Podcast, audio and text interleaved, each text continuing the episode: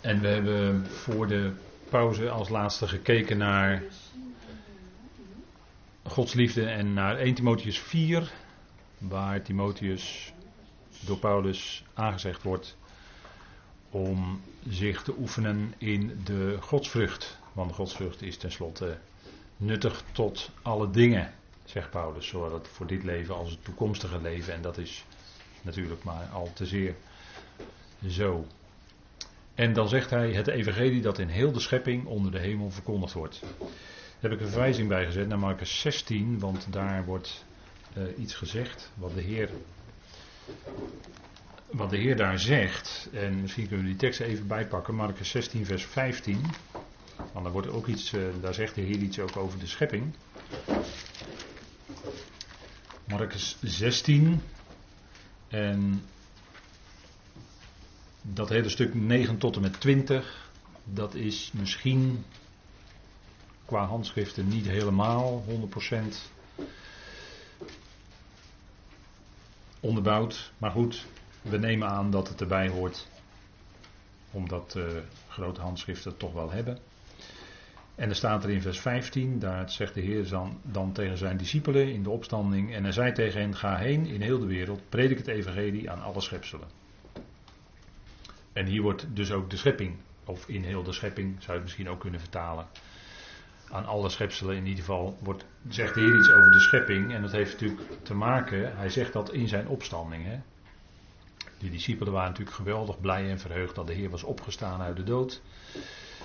Eerst was alle alle hoop leek vergaan, maar hij werd opgewekt uit de dood. En zij begrepen achteraf wat hij hun gezegd had, want hij had verschillende keren dat lijden en sterven en zijn opstanding aangekondigd. Maar die is vier keer. En nadrukkelijk ook gesproken over zijn opwekking uit de dood. En nu was hij opgewekt, dus de discipelen waren geweldig verheugd. Waren helemaal vol van het feit dat hij weer leefde. En dan zegt de Heer: Ga heen in heel de wereld, predik het Evangelie, predik dat goede nieuws.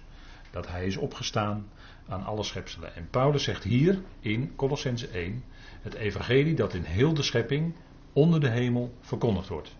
De twaalfen van de besnijdenis die waren erop uitgegaan. Maar die waren waarschijnlijk toch niet zo ver gekomen. Maar er waren ook mensen natuurlijk in handelingen. Twee. Uit alle windstreken. de, de Joodse mensen in de verstrooiing. Die waren daar voor dat feest. Voor uh, Loofhuttenfeest. de Pinksteren. De vijftigste. Ik zeg Loofhuttenfeest. Maar ik bedoel eigenlijk het wekenfeest natuurlijk. Shavuot is dat. Hè, de vijftigste. Het wekenfeest. Daar waren natuurlijk mensen uit allerlei. En daarom konden de discipelen op dat moment ook in nieuwe talen spreken. Zoals de geest hen het gaf uit te spreken. Zodat die mensen van ver weg hen konden verstaan. Konden begrijpen. En die waren natuurlijk weer teruggegaan naar waar zij woonden. Dus dat had natuurlijk wel zijn uitwerking. Daar werd gesproken over de opgestane Christus. En dat hadden ze meegenomen. Er kwamen er 3000 tot één keer. Op, alleen op die Pinksterdag al, hè, op die vijftigste al. Dus dat heeft, dat, is wel, dat heeft wel zijn werk gedaan. En de apostel Paulus is natuurlijk zelf ook erop uitgetrokken. Ver buiten, juist ver buiten de landsgrenzen van Israël. Dat was juist zijn opdracht. En had het evangelie. Hij zegt het evangelie dat in heel de schepping onder de hemel verkondigd wordt. Het goede nieuws aangaande de Christus. Dat wordt overal, hè, dat, dat werd in die tijd al overal. Maar de schepping. Het gaat niet alleen dan om mensen, maar dan gaat het natuurlijk nog op een stap verder. Want het gaat om heel die schepping. Misschien hebben we daar, staat u daar niet zo direct bij stil, maar de Heer gebruikt in vers 15 van Marcus 16, predik het evangelie aan alle schepselen, hè, aan, in heel de schepping. En ik meen dat het Franciscus van Assisi was, die zelfs aan de dieren ging prediken. Die vatte dat heel letterlijk op. Hè, en wat dan de dieren daarvan. Maar toch zat er iets in met die dieren. Hè. Nou, kijk, die schepping, die zal natuurlijk gaan delen in die heerlijkheid van Christus. Christus is de opgestane, en hij is de eersteling van een nieuwe schepping. Hij is de eersteling van een nieuwe schepping. En wat hij heeft bewerkt door zijn opstanding zal zijn uitwerking hebben in heel de schepping. En in dit stukje wordt gesproken over dat die tekenen de gelovigen zullen volgen. vers 17, Marcus 16. In mijn naam zullen zij demonen uitdrijven, in nieuwe talen zullen ze spreken. En dat waren zaken die in verband met de oprichting van het koninkrijk, het aardse koninkrijk, een rol zouden gaan spelen. Dat wil dus zeggen, als die hele schepping daarin wil delen, dan zal de kracht van demonen om een menselijk lichaam te bezetten buiten werking gesteld moeten worden. En die volmacht hadden de discipelen al gekregen. En eh, we weten ook in een bepaalde geschiedenis dat apostel Paulus tegen diegene die hem achterna zat, hè, die, eh, die vrouw daar in, uh, waar was het? Die hem achterna zat en, en, en Silas meen ik. En zei ja dat zijn mensen die u een weg tot redding verkondigen. Hè, van de Allerhoogste God. En dan keert Paulus zich tot die vrouw en spreekt hij die Pythongeest aan. Pythongeest. Dat is iets met demonen heeft dat te maken, denk ik dan altijd. Hè? En die moet dan wijken. Nou, de kracht van demonen om mensen lichaam te bezetten, want dat willen ze. Demonen willen bezit nemen van mensen. Demonen willen intreden in mensen. En daar waar ze eruit moeten, daar bij gelegenheid gaan ze in de zwijnen. Hè? 2000 zwijnen die dan zich in die stijlte van de, in de, in de diepte storten. Maar het punt is dat die kracht die moet dan buiten wegen gesteld worden. Dat zal dan ook gebeuren als Babylon gericht is geworden, als Babylon verwoest is geworden. En we zijn daar natuurlijk nadrukkelijk in de studies openbaring mee bezig. De, de komende gericht over Babylon, de verwoesting van Babylon. Dan staat er in openbaring dat dat een woonplaats zal worden, als die verwoest is, van demonen en enzovoort enzovoort en allerlei onrein gevogelte. Dus daar zullen ze hun plek dan krijgen en daar zullen ze dan ook vastgehouden worden. Lees u het maar eens na, openbaring 18, eerste verse. Daar zullen de demonen dan gaan huizen, om het zo maar te zeggen. Dus die worden dan daar al buiten werking gesteld, tot de dag van het gericht. Want dat gaat ook nog komen.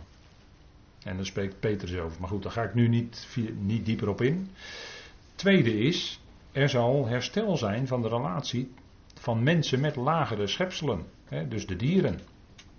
Nu zijn er dieren die zijn gevaarlijk voor de mens.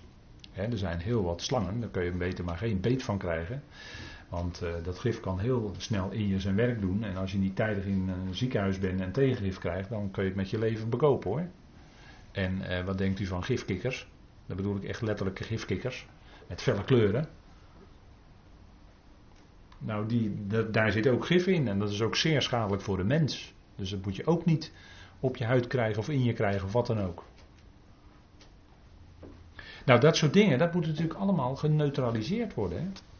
Eh, ik liep al een beetje vooruit. Het gif van slangen en andere gifsoorten geen werking hebben. En dat gebeurde later ook. Dat, de ouders kwamen op een eiland en toen nam iemand een. Hij werd door een slang gebeten, maar dat deed, dat deed niks. Terwijl het normaal gesproken wel uh, het nodige effect zou hebben. Nou, het gif van slangen en andere gifsoorten moeten dan buiten werking. Je ziet dat bijvoorbeeld, ik heb dat eens in een natuurdocumentaire gezien bij apen, die eten dan giftige bladeren. Van, van, eh, van bomen, giftige bladeren. En die gaan dan aarde eten.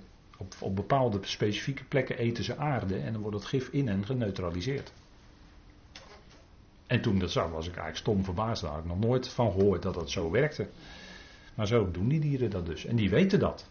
En zo zal ook dan in de komende tijd natuurlijk zaken geneutraliseerd kunnen worden. Daar zal de Heer natuurlijk voor zorgen. Tendens tot ziekte zal afnemen. Dat zal in de komende duizend jaar al sterk teruggedrongen worden. Mensen worden veel gezonder, krijgen hogere leeftijden van de klimatologische omstandigheden. En dan hebben we weer een eh, geweldige klimaatverandering gehad. En dan zal, er zal de aangename omstandigheden zijn. Dan wel, ja. En dan zal dus de tendens tot ziekte afnemen. En dan zal iemand die jong is, zal 100 jaar zijn. En als je nu 100 jaar bent, ja, dan zit je in een verzorgingshuis, dan ben je heel oud, dan loop je achter een rollator. En dan, eh, als je heel oud wordt, was iemand die was 114 geloof ik, oudste inwoner van Nederland, is overleden. Die was 114 geworden, en mevrouw. Nou, daar heb je ook meegemaakt hoor, als je 114 bent. Maar goed, dan ben je al heel erg oud en in het komende koninkrijk, zullen de mensen dan, als ze nog jong zijn, 100 jaar zijn. Moet je nagaan. Dan krijg je misschien de Methuselem-leeftijden wel. Wat denk je ervan? 969 jaar. Adam werd 930 jaar. Wat een leeftijden. En dat zal in het duizend jaar ze weer zo zijn. Ja. En wat denkt u van de nieuwe aarde? daar zijn de bladeren van het geboomte des levens tot genezing, tot heling van de volkeren. Dus daar zien we ook nog een groeiproces in die schepping die er dan is. Dat is natuurlijk de nieuwe schepping, dat is al fantastisch, maar dat is nog niet volmaakt. Want anders zouden die bladeren niet tot heling van de volkeren zijn daar. En zouden ook niet de tweede dood zijn. Er zijn nog een hoop mensen in de tweede dood. Hè? Dus nog niet de volmaakte toestand. Dat is pas als de tweede dood wordt opgeheven. En waarschijnlijk zullen dan ook de muren van Jeruzalem vallen. Want die, er zijn nog muren rondom het nieuwe Jeruzalem, hè, in, de, in de nieuwe aarde. Maar die muren moeten dan ook weg, want muren betekent uh, belemmering voor verzoening. Hè. Dus die muren moeten ook wegvallen op een gegeven moment. En dat, misschien gebeurt dat wel gelijktijdig als de tweede dood wordt opgegeven. Dat is allemaal toekomstmuziek, hè. Maar ja, dat, dat zijn natuurlijk geweldige perspectieven. Dat is ook de verwachting, hè. Voor de hele schepping, daar praten we nu over. En dat is allemaal gebaseerd op zijn, met een hoofdletter, dood en opstanding.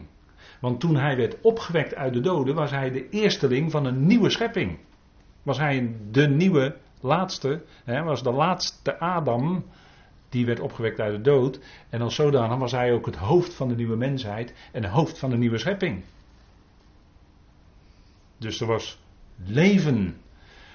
Christus Jezus brengt leven en onverderfelijkheid aan het licht. Hoe? Door het evangelie, door het goede nieuws. En dat gaat over heel de schepping. Gaat niet eh, over, over u en mij alleen als gelovigen nu, maar het omvat heel de schepping uiteindelijk. En dat is allemaal gebaseerd op zijn dood en opstanding. Dat is dus een enorme omwenteling geweest in Gods plan van eonen. En was natuurlijk van tevoren gepland. Want was het Petrus niet die zei op de met hè, daar hadden we het net over. Dat Petrus zei dat hij overgeleverd is en dat hij gestorven en opgewekt, maar dat was naar, naar de bepaalde raad en voorkennis van God. Dus het was dan niet alleen de voorkennis van God, maar het was ook de bepaalde raad van God, zegt Petrus hè, op de Pinksterdag. Dus het was zijn voornemen, het was zijn raadsbesluit dat het zou gebeuren. En was het de apostel Paulus niet die later zei in de eerste Korinthebrief dat als die beheersers van deze Aion geweten hadden wat het zou betekenen dat hij gekruisigd was, namelijk dat hij ook later opgewekt zou worden, dan zouden zij de Heer van de Heer niet gekruisigd hebben. Dat wisten zij niet dat dat de consequentie was. Maar dat was naar de raadsbesluit, dat was naar wat God nog geheim had gehouden en wat hij dan in het evangelie, wat Paulus brengt, onthult. En ook Petrus was erop gewezen, die werd door Heilige Geest geleid om het zo te zeggen.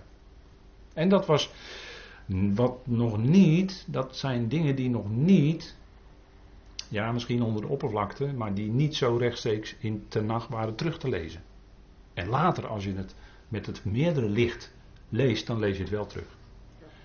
En dat is het punt, wat, en dat, biedt, dat is het perspectief, hè, en dat is ook de, de diepte van Gods woord, want je gaat de volle diepte ervan pas later zien, doordat je meer licht hebt gekregen. En, en het evangelie biedt zoveel licht. Dat is voor heel wat gelovigen te veel licht. Daar zijn ze nog blind voor. Net als Saulus van Tarsus drie dagen blind was voor het licht wat hij zag van de verheerlijkte Heer. En later kon hij wel dat licht aan, om het zo maar te zeggen. Het licht was al aangegaan, maar hij kon dat licht ook aan later. Dat gaf God hem natuurlijk. En wat ook zal gebeuren is dat dat stervensproces, dat zal sterk verminderd worden en zal zelfs gestopt worden. Want op de nieuwe aarde lezen we dat de dood, dat is de thanatos, dat is het doodgaan, dat zal daar niet meer zijn. Daar zal geen dood meer zijn, zegt eh, Johannes. Hè? En dat is natuurlijk geweldig. Mensen zullen in, als ze op die nieuwe aarde zijn, zullen ze niet meer doodgaan. Dan blijven ze leven. En misschien wel in, in, eerste aanleg door het geboomte van het leven, waardoor ze in leven blijven, maar later ontvangen ze ook onsterfelijkheid. Maar goed, daar, nu komen we aan verdere verfijningen en dat is misschien voor later. Sterfsproces stopt en dat is natuurlijk al bij de Heer radicaal gebleken. Opstanding uit de dood. En de schepping heeft een vermoeden, hè? dan wordt dat woord, dat uh, kent u misschien nog wel uit de studies destijds, het woord apokaradokia. Dat betekent, uh, dat heeft te maken met schedel, dat woord. En dat is een onbewust vermoeden wat je hebt. En dat mensen wel vermoeden dat dit kan het niet zijn. Wat we nu met z'n allen meemaken, dit kan het niet zijn. Alles eindigt in ellende, dood, sterven. Mensen gaan dood. Je kunt je hele leven volop leven. En gezond zijn en vitaal. En toch komt een keer dat moment. Dat stervensmoment komt toch een keer. Je wordt er toch mee geconfronteerd. Vroeg of laat. Krijg je ermee te maken. En dan besef je natuurlijk als mens, ja, dit, ja, maar dit kan het toch allemaal niet zijn. En mensen schrijven dat uit in gedichten, mensen schrijven dat uit in boeken. Hun vermoeden dat het toch meer moet zijn dan alleen wat wij hier en nu meemaken. Alle mensen vragen zich dat natuurlijk wel een keer af. Waar kom ik vandaan? Wie ben ik en waar ga ik naartoe? En vooral dat laatste, waar ga ik naartoe? Dat heeft de schepping als, als een vermoeden. En Paulus die laat dat zien hè, in Romeinen 8. En dan krijg je geweldig antwoord, vind ik, op die vragen. De Evangelie geeft daar antwoord op. Zegt hij in vers 19: Met rijkhalzend verlangen. Dat is dit, dat woord wat ik net noemde, hè, dat Griekse woord. Met rijkhalzend verlangen. Hè, dat vermoeden. Immers verwacht de schepping het onthullen van de zonen van God. Want de schepping is aan de zinloosheid onderworpen. Of ondergeschikt, er staat het woord onderschikken. Niet vrijwillig. Maar door hem die haar daaraan onderworpen heeft, ondergeschikt heeft. In de verwachting. Het punt is dat we hem schrijven hier met een hoofdletter. Hè? Niet vrijwillig door hem die haar daaraan onderworpen heeft, hem met een hoofdletter. In de verwachting dat ook de schepping zelf bevrijd zal worden van de slavernij van het verderf. Tot de vrijheid van de heerlijkheid van de kinderen van God. Want wij weten dat heel die schepping gezamenlijk zucht en gezamenlijk in banesnood verkeert tot nu toe. Weeën leidt. Maar bij weeën, dan moet er altijd iets geboren worden. Als er weeën zijn, dan wordt er iets geboren. En dat is ook bij de schepping aan de hand. De schepping leidt weeën. We lijden. Overkomt ons allemaal, vroeg of laat. Lijden. Verdrukking, moeite. Maar dat is om te komen. Het is nu nog slavernij van het verderf. Maar dat is om te komen tot de vrijheid van de heerlijkheid van de kinderen van God. Wij ervaren daar al iets van, innerlijk. En dat, die geweldige volle heerlijkheid die zal komen. Dat is nog toekomst. Hè? Paulus, hè, en hij bracht dat evangelie. Hij bracht dat evangelie. Dat de hele schepping bevrijd zal worden. Die hele schepping gaat het aan. Hè? Dus dat omvat ook, uh, ik heb hier dan een plaatje van dieren opgezet. Want er is nu, uh, de dieren die u hier ziet, dat zijn roofdieren. Die zijn uh, voortdurend erop uit om een prooi te vangen en die op te eten. En dat gaat niet zachtzinnig hoor, als je dat ziet. Dat is een kwestie van de keel pakken. En net zolang die keel pakken totdat het dier dood is. En dan komt de rest en die gaan dan eten. Zo gaat dat. Maar dat zal in komende koninkrijk, dan zal de leeuw verkeren bij ja, bij, uh, wat is het? Dan zal de leeuw stro eten. Dat is ook een hele. Maar dan uh, is het dus niet meer dat, uh, dat bloederige en dat jagen van roofdieren. En u weet hoe dat gaat in de natuur. Hè, maar dat, is dan, dat wordt dan ook allemaal anders. Door de invloed van ja, wat, dat koninkrijk wat hij daar gaat oprichten. En het koninkrijk zal natuurlijk beginnen bij Israël. Dat staat natuurlijk aan de spits van de volkeren. Ze zijn gesteld tot licht van de natieën. En dat zal in die tijd zullen ze hun lichtdragersfunctie ten volle uitoefenen. Reken maar van yes. Dat zullen ze zijn. Staat in Jezaja 49. Hè? Licht van de natieën. Want ze hebben dat onderwijs en ze ontvangen dan het onderwijs van de Heer. En ze hebben dat onderwijs in Tenach en de Heer zal hen verder onderwijzen in het nieuwe verbond. En dat zullen ze dan uitdragen naar de andere volkeren. Dat zal een enorme zegen zijn. Want zijn niet grote uitvindingen die tot zegen zijn van, van mensen zijn die al niet vaak gedaan door mensen van het volk Israël? Dat, dat is gewoon een feit. Dat, zijn, eh, dat blijkt, die hebben toch iets bijzonders. Die hebben toch iets extra's, lijkt het wel. Als het gaat om uitvindingen, om, om hele, hele knappe dingen, dan uh, lijkt het wel alsof ze iets extra's hebben. En dat wekt ook wel eens dan jaloezie bij de volkeren. En nou ja, daar zie je soms helaas waar dat toe leidt. Hè. En ook de, dat, nou ja, daar ga ik het dan nu even niet over hebben, maar Israël zal aan de spits van de volkeren staan. Zij zullen koning en priester zijn. Het volk Israël, zoals dat afstand van de aartsvaders, dat volk, dat zal aan de spits van de volken staan. Zij zullen koning en priester zijn.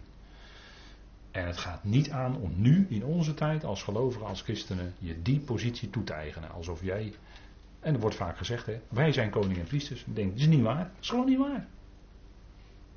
Het wordt, je moet kijken tegen wie iets gezegd wordt. Je moet kijken in het tekstverband waarin het genoemd wordt. En het wordt genoemd alleen als het gaat om het echte volk Israël. Petrus die herhaalt dat in zijn brief aan zijn mede-Joodse geloofsgenoten in de verstrooiing. 1 Petrus 2, vers 9. Daar zegt hij het in zijn brief. En aan wie schrijft hij die brief? Heel makkelijk, hè? Eigenlijk is het. Is nu eenmaal Israël. Zij zullen koning en priester zijn. Wij niet. En als een prediker, en er zijn bijbelleraren die zeer goed onderlegd zijn in Nederland, die dat zeggen. Dan denk je, joh, wat je nu zegt is gewoon niet waar. Het is gewoon niet waar, want ik lees, ik lees dat het staat in specifieke plekken in dat tekstverband. En dan moet je dat gewoon zo laten staan, zoals het daar staat.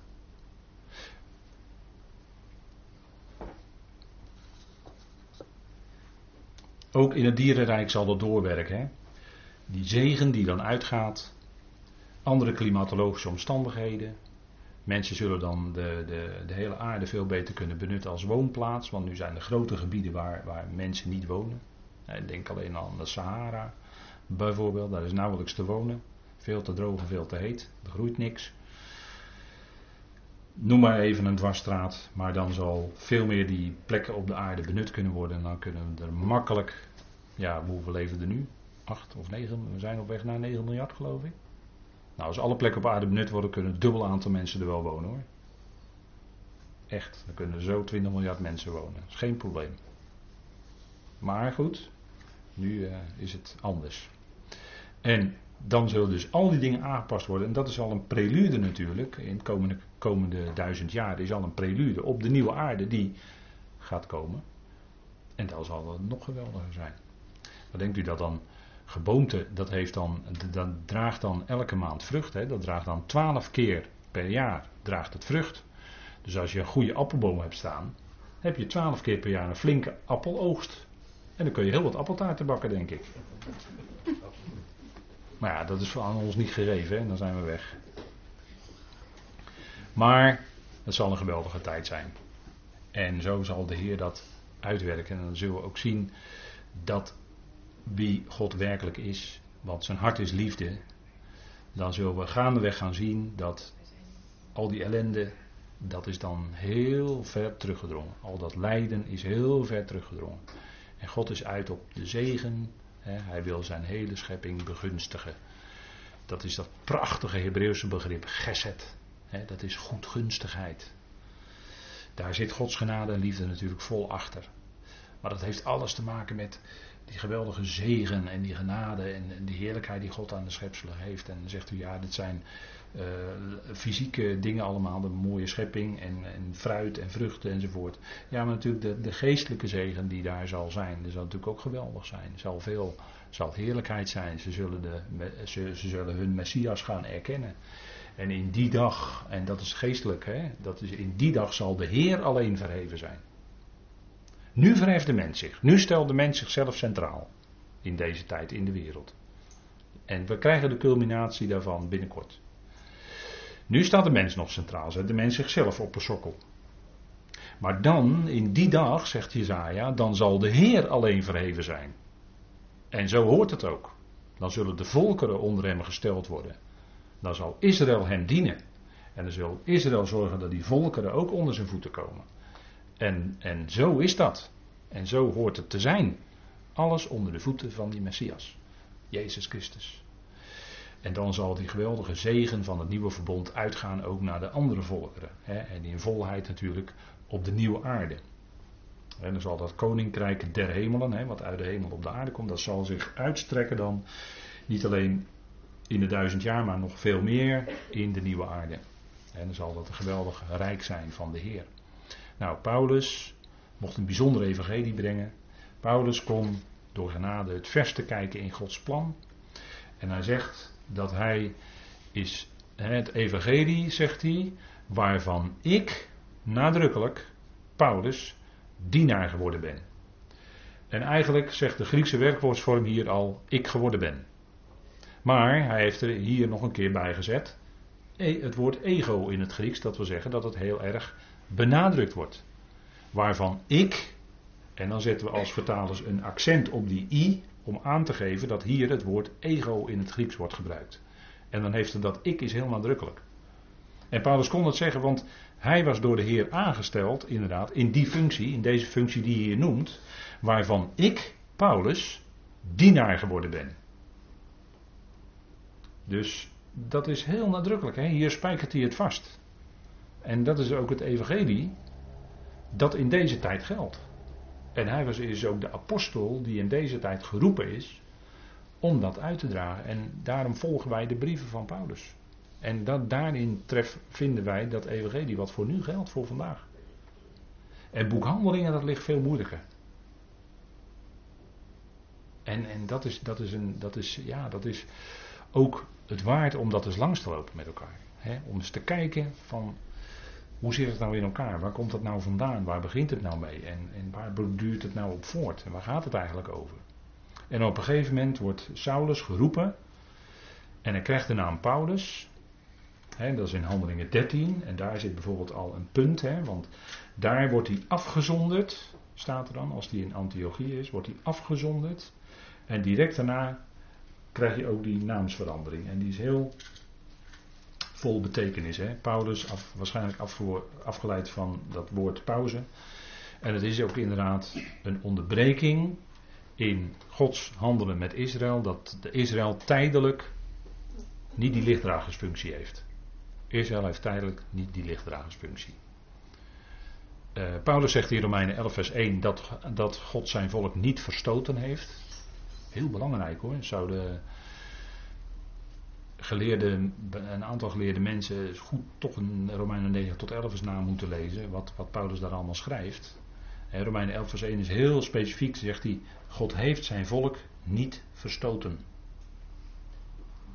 Heel nadrukkelijk hè. Alleen het volk is wel voor wat betreft de functie van lichtdrager tijdelijk terzijde gesteld. Maar dat betreft alleen die functie. Maar het blijft wel zijn volk. Zullen we nou krijgen? God heeft allemaal beloften gegeven aan het volk. En die belofte maakt hij waar. En het blijft altijd zijn volk hoor. Dat laat hij niet los. En Paulus was dan voor deze tijd, voor de afgelopen 2000 jaar, aangesteld als, en dat zegt hij ook tegen Timotheus, als heraut, als apostel en als leraar van de natie in kennis en waarheid. En dan ligt het vast, hè? Dan ligt het vast. En hij kon dat zeggen, want bij zijn roeping werd hij hiervoor geroepen. En liet God hem ook zeggen dat hij veel zou moeten lijden ter wille van de naam. En dat is ook in Paulus' leven natuurlijk zo geworden. En daar gaat het volgende vers over, daar komen we dan vanavond niet op. Maar de volgende keer. Dat hij veel heeft moeten lijden ter wille van de naam. De naam van Jezus. En dan is het ook niet zo gek als je dit evangelie volgt, dat je in je persoonlijk leven ook een stuk lijden gaat ervaren. En bedoel ik geestelijk, dat je alleen komt te staan. dat je misschien de enige bent in een familie of in een gezin.